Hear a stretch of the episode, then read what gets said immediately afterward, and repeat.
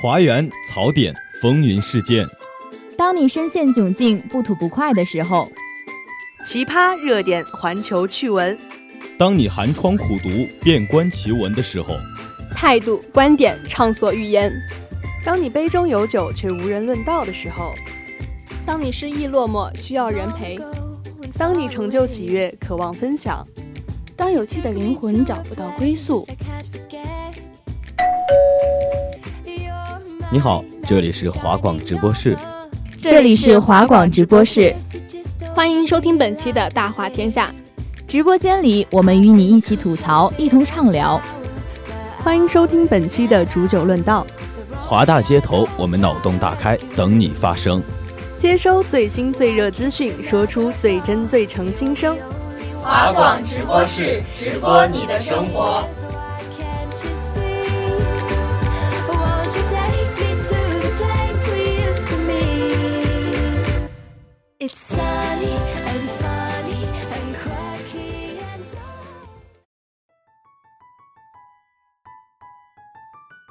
Hello，大家好，欢迎收听今天的华广直播室《大话天下之寒假虽过，剧不能停》。我是冷少，我是保利。当大家听到我们这期节目的时候呢，意味着新学期又要开始了。不过，为什么我总是感觉假期非常的短暂呢？我想，可能是因为假期里没有上午，一觉睡醒以后就可以吃午饭了。都说每逢佳节胖三斤，正好啊，寒假包括了像春节啊、元宵节这样的节日。于是乎呢，数不清的美食和小吃，就让我现在有了一个体重呈横向发展的趋势。像我也是胖了不止六斤，在家除了吃和睡，就是没日没夜的刷剧。本来还想这大好的时光可以做很多有意义的事儿，却被朋友圈各种安利，让我追剧的日程都安排到了开学后。不过这个开学刚刚两周啊，可能我们很多同学的还没有正式进入到一个在学校生活的这样一个阶段。在寒假里呢，每一个漫漫长夜里的修仙之旅呢，我现在眼睛啊肿得跟灯泡似的，比我的双下巴更明显。所以呢，一个寒假回来，我现在可能我的体重啊要比身高更先达到一八五。我还是祝你早点长到一八五吧。你看看每个电视剧的男主角，哪有你这么矮的？不过说到熬夜，我最近倒也没闲着，从触及真心呀、独家记忆呀，各种各样的 CP，各种各样的狗粮，真的让我防不胜防。虽然我一直都吐槽国产剧又臭又长，但是寒假一部《知否知否》把我迷的是只肥不瘦呀！整整七十三集，我居然一集不落的看完了。七十三集也是够厉害啊！像我呢，从来就不是一个喜欢追剧的人，其中一个非常重要的原因，就是因为剧情发展太过于缓慢，真的是看不下去。不呀，想到赵丽颖和冯绍峰的甜蜜故事，再加上赵丽颖前段时间又生了个大胖小子，真的让我感觉到了剧情变成现实，这也太浪漫了吧！他们这段甜蜜的爱情呢，也是很多人追剧的原因啊。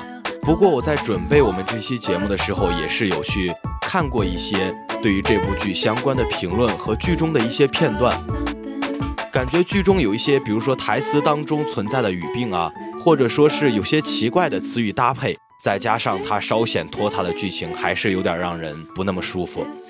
是啊，像现在剧情注水拖沓，已经成为了国产剧的一个通病。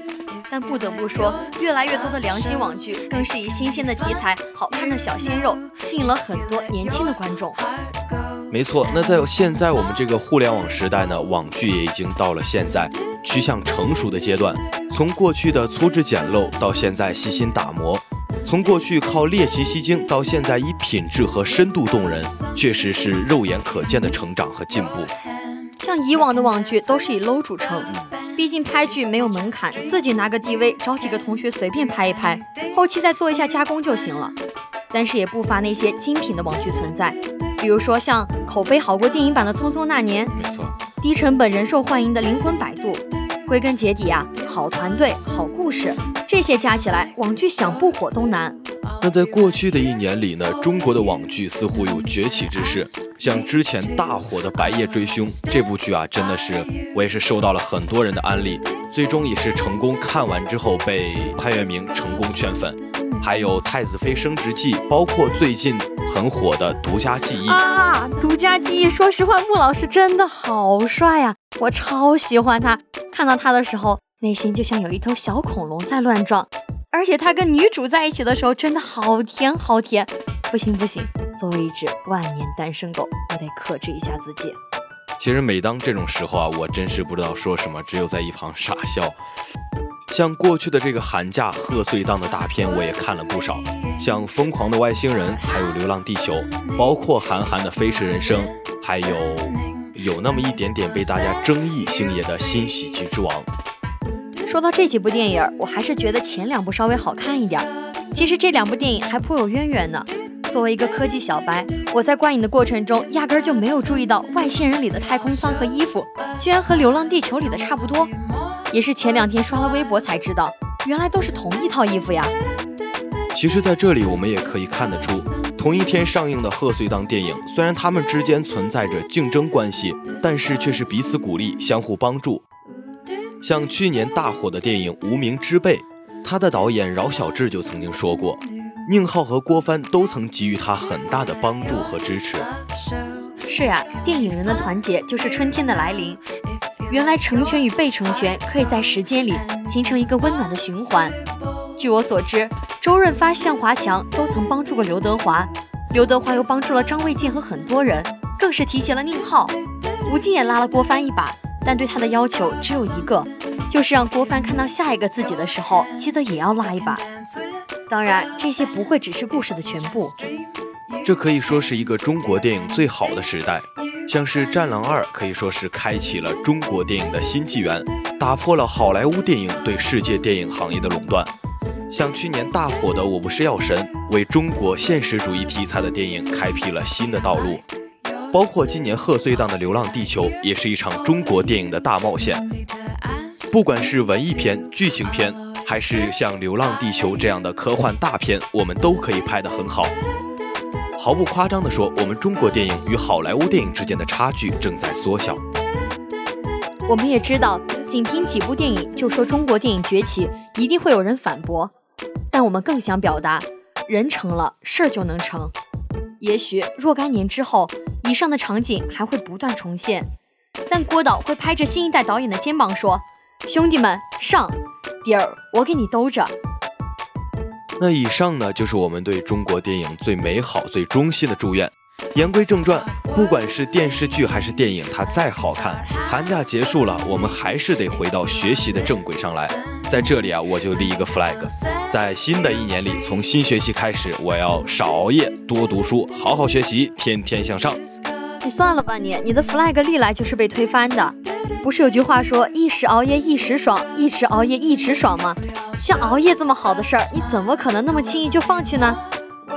虽然只是个调侃啊，但是也可以看得出来，熬夜在我们大学生群体当中已经成为了一个非常普遍的现象。我们经常的状态就是熄灯以前在桌子上玩手机、看电脑，熄灯之后呢到床上玩手机，总是告诉自己说刷完这条微博就睡，或者看完这集剧就睡，然后就这样又度过了一个不眠之夜。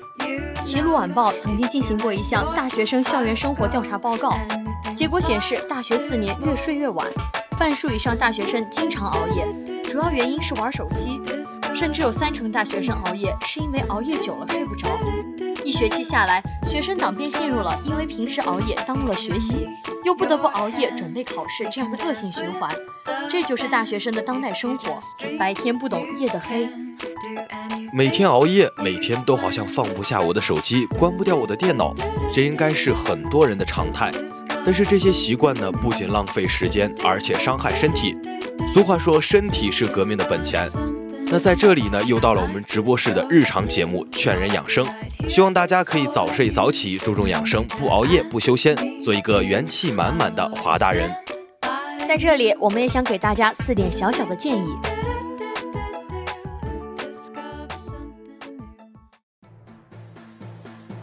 第一，每日计划规律生活。熬夜往往是由于自己对时间管理不当而产生的。每日列好计划，按照大体计划工作生活，让自己不再拖延，生活规律。第二，睡前泡脚或者洗澡。睡觉前洗个热水澡或者泡脚，有助于入睡，给自己营造一个舒适的睡眠环境。第三。创造黑暗的睡眠环境。研究显示，在黑暗的环境下，人能较快入眠，同时对褪黑色素的分泌也能产生影响，从而提升睡眠质量，改善情绪，并增强活力。第四，睡前不要玩手机。最重要也是最难的，上床前把手机放到自己够不到的地方。总之呢，就是希望大家一定要规律作息，调整工作压力，要多运动，不能老是躺着。拒绝肥宅，劳逸结合，从我做起，保证良好的精神状态，才能提高我们学习的效率。那接下来就让我们走进今天的奇葩天下事。接下来呢，又到了我们节目当中最能逗大家开心的环节。我是冷少，我是雨果。在刚才上一个环节呢，我们跟大家分享了一些寒假当中好看的电视剧和电影。那其实接下来这个事情呢，就让我有点想到了电影《天下无贼》里面的经典片段。还记得那句经典的台词吗？IC、IP、IQ 卡，通通告诉我密码。没错，最近呢，在广东有一位李女士。她在 ATM 机前存款的时候，遭遇一男子持刀抢劫。李女士将手中的两千五百元给了男子，男子又示意李女士查询卡中余额。机器显示卡中没有余额，男子竟将两千五百元还给了李女士。其实这个故事呀，告诉我们，贫穷还是可以让你变得安全的。就像我这种情况的话，就一定不会上当受骗，因为银行卡里是真的没有余额。哎，那我就比较好奇了，要是这种贼要是碰上我的话，他会不会帮我把花呗给还了？那你就真的是想多了。其实，在我们的节目里呢，这种笨贼也是经常的被我们提到，像一些敷着面膜去打劫的，或者说在众人的追捕之下翻墙来到了武警大院，像这样的例子呢，可以说是数不胜数。对，其实这种事情不只是发生在电影和新闻中，我室友呢也经历了这样一件跟蠢贼的故事。其实事情是这样的，我的室友呢在图书馆外面遇到一个骗子，他说自己是香港来的交换生，需要换取一些人民币作为生活费。但是啊，这个借口真的是太烂了，并且之后发现他也是一个惯犯，终于在报警之后把这个骗子捉拿归案了。那在这里呢，我们也是衷心的希望大家防火防盗防诈骗。我们经常说呢，天才跟傻子只差一步，其实创意跟奇葩也只差一步。那现在有很多人啊，他们非常的有想法、有创意。比如说表白的时候，不仅仅是送玫瑰花和巧克力，还有呢，现在呢就出现了一些像辣条花束、草莓花束，包括菜花花束等等。而在前几天呢，就有一位九零后的小伙子在表白的时候选择了送大蒜花束。没错，你没听错，就是大蒜花束。事情的原因是这样的，原来这个男生得知女生最近感冒了，看到大蒜花束，觉得比较有意思，可以表达自己的心意。想着他做菜的时候加点蒜进去，感冒会好的早一点。听完这么一说，感觉还是挺体贴的。其实吧，你这一点都不体贴，你这种钢铁直男就活该一辈子单身。在这里呢，我还是想提出一些对我们直男朋友的建议，比如说送礼物其实是不分价格高低的。像你带你的女朋友去吃一顿牛排，你心里面自以为这是很高端、很浪漫的，很有可能你女朋友真正喜欢的是一顿火锅或者麻辣烫。还有就是送东西的时候，真的不要只图一味的好看，还是要讲究一些实用价值。不然的话，你想礼物送完之后，只能当做一些摆设，久而久之，你也会忘了当时真正的一份心意和当时送礼物的意义。最后呢？就像刚才说的，送礼物最重要的是心意，是真正需要有真情实感在里面的。这个也算是一份比较完美的礼物了吧？没错，真心真意才是最重要的。其实有些时候呢，直男们会有一些脑洞大开的想法，也会做出一些让人有点匪夷所思的事情来。那在最近呢，有位球迷小哥走红了。他在观看曼联绝杀巴黎的瞬间，被旁边的人录了下来。从拉什福德点球时的跪地祈祷，到赛后痛骂迪玛利亚，全程暴走，状态激昂，不仅逗笑了朋友，甚至吓懵了奶奶。其实我觉得这个不只有搞笑，还是很有感染力的。这种体育的激情，我是经常能够感受的。我呢，就是一个资深的影迷，在看剧的时候吧，会把自己带入到情节当中。尤其是看到一些比较令人气愤或是比较浪漫的戏码的时候，情绪是真的会表现得很夸张。我呀，就经常因为这个事情被我的室友无限嫌弃过。没错，你说的这个我可以说是非常认同了，因为有些时候呢，我自己在看球的时候也很难控制住自己的心情。但是呢，我们在学校里过的是集体生活，希望大家不管是在看球还是看比赛，或者是在追剧的时候。都可以控制住自己的情绪，不要影响室友休息。其实呢，这个从侧面反映出来的就是体育的魅力。对于我这种资深吃货呢，美食的魅力也是很大的。在广西玉林就发生了这样一件事情：一箱刚脱壳的小鸡仔从大货车上重重摔下，车主来不及捡完全部鸡仔就驾车离开了。被遗弃的小鸡仔散落在路上，巡逻经过的民警发现后将小鸡救出并带回派出所。你以为故事到这里就结束了吗？不，你知道吗？最后居然是交给大厨抚养。哇，好残忍啊！这群鸡的心路历程可能是这样的：又惊又喜，又悲又喜。对对对，我可以脑补出来那种鸡仔的画面，就比如说，大厨爸爸，你做的是什么呀？我做的是大盘鸡。那我能帮你吗？现在不能，等你长大就可以了。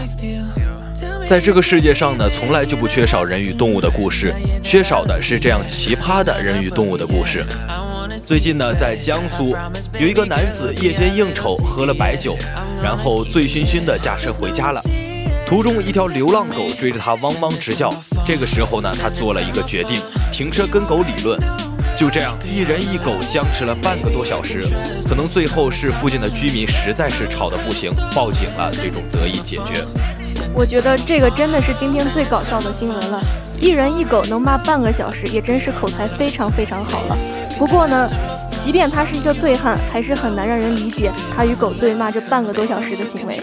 其实，在我们的课程里面就经常说到，狗咬人不算新闻，但是人咬狗就算新闻。我觉得他喝了酒可能是很重要的一部分因素吧。不过这也就提醒我们啊，像。大家喝了酒以后一定要谨慎行事，不要做一些就是你酒醒之后完全无法理解的事情。这恐怕是人间不值得冷少宁本人呀。好了，可以了。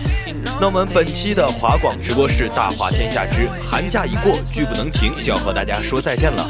主播冷少，主播渔火，主播保利，携采编实业，机务小五不凡，感谢您的收听，我们下周同一时间再见。